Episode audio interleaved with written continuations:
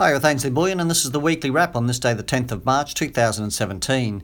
Australian dollars, gold is sitting at sixteen oh one and silver at twenty-two dollars sixty-one, with the Aussie dollar at seventy-five point one. So this week saw both gold and silver down for the week despite a lower Aussie dollar. Silver took more of a hit, and that gold to silver ratio is back up near seventy-one. In U S spot, we saw silver down now below seventeen dollars. The market was dominated by expectations of a March rate hike, with shares, bonds and gold drifting lower as the odds of the March rate hike became essentially certain, though all eyes are on tonight's N F P employment numbers for final confirmation.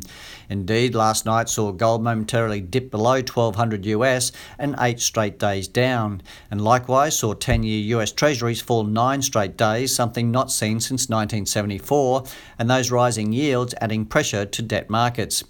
Only a late little rally saw the Dow avoid six days down too, its longest since the election. The hero at the moment is of course the U S dollar, now up to one hundred fifteen. In seeming complete contradiction to the rate hike on a strong recovery, recovery narrative, we saw the Atlanta Fed revise down their Q one G D P estimate twice, from the already revised down one point eight percent we reported last week to one point three percent, and then again down to just one point two percent on more weak economic data.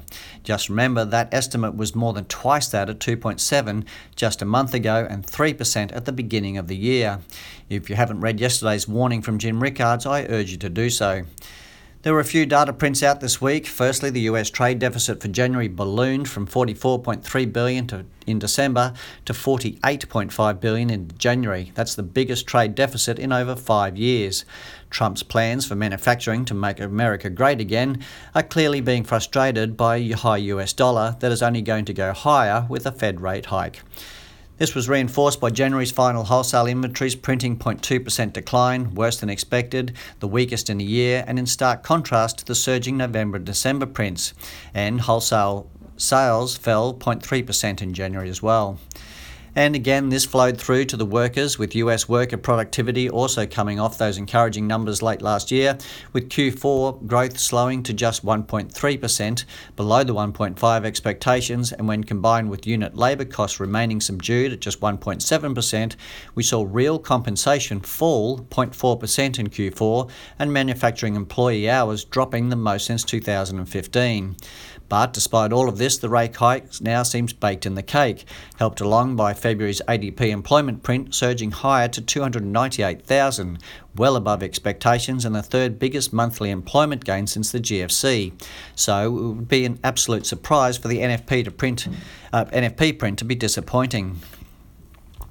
Finally, out of the U S last night, it was reported that Trump is committed to reinstating the Glass-Steagall Act that prohibits banks from speculative investment, that was repealed in nineteen ninety-nine by Bill Clinton. This saw bank shares plummet last night. In China, we saw their annual economic summit, otherwise known as the Two Sessions, where they decreased their growth rate target to a still stellar six point five percent.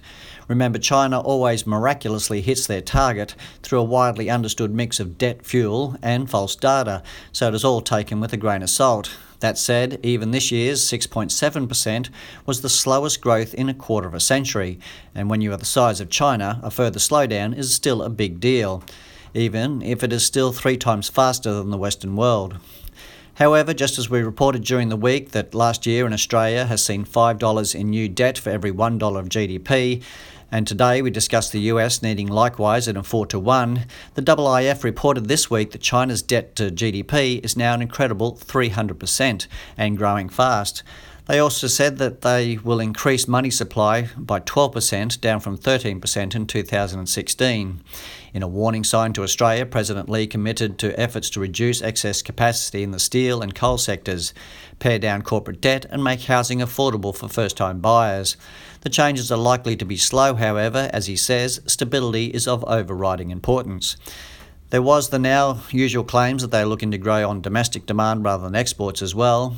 In a clear swipe at Trump, he cited the challenge posed by deglobalization, protectionism, and what he delicately, delicately called uncertainties about the direction of other major e- economies, cough cough the U S A.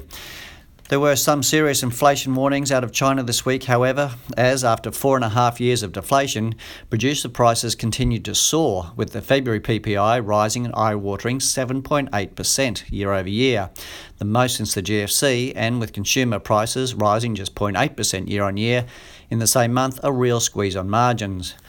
Music to Mister Trump's ears, I'd suggest, but yet another warning sign to the world of coming inflation. The week saw us learn that as at the end of two thousand sixteen, China's banking system overtook the Eurozone as the world's biggest at a whopping thirty-three trillion dollars in size. That's more than three point one times the size of their annual economic output. It includes the three biggest banks in the world, but not China's massive and largely unregulated shadow banking system. For context, Eurozone is thirty-one trillion dollars, the U S sixteen trillion dollars, and Japan seven trillion dollars. Before leaving China, we saw gold demand via the Shanghai Gold Exchange for February come in at a very healthy one hundred seventy-nine tonne.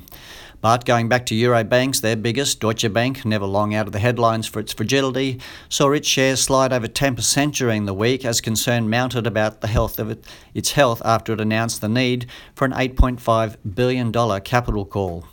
This came as we saw a number of weak corporate earnings reports out of the E U, with the biggest fall in German industrial orders since the depths of the G F C, slumping seven point four percent in January, nearly three times worse than expectations of a two point five percent fall.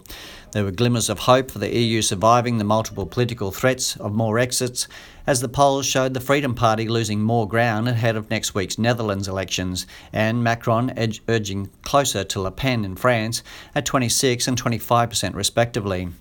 Speaking of exiting the, uh, the Union, Theresa May learned again that Brexit isn't going to be painless, as she again got voted down in Parliament, with its members wanting the ability to reject the final terms of Britain's exit, leaving the door open for the E U to make that attractive. Last night the E C B met, and it was another dovish outcome, with Draghi seeing rates at the present or lower level for an extended time and well past the end of their Q E program, a program he sees running until they see a sustained inflation pickup, which is not expected anytime soon. At home, we saw our Aussie rates on hold at one point five percent as the R B A remains stuck between a rock and a hard place, as the economy looks good to the layman, weak to the more enlightened, and the property bubble a big sledgehammer at the ready. Finally, let me leave you with a quote for yesterday from Bill Gross, ex-head of Pimco, the world's largest bond fund manager. "Our financial system is a truckload of nitroglycerin on a bumpy road." We'll catch you next week, and remember, balance your wealth in an unbalanced world.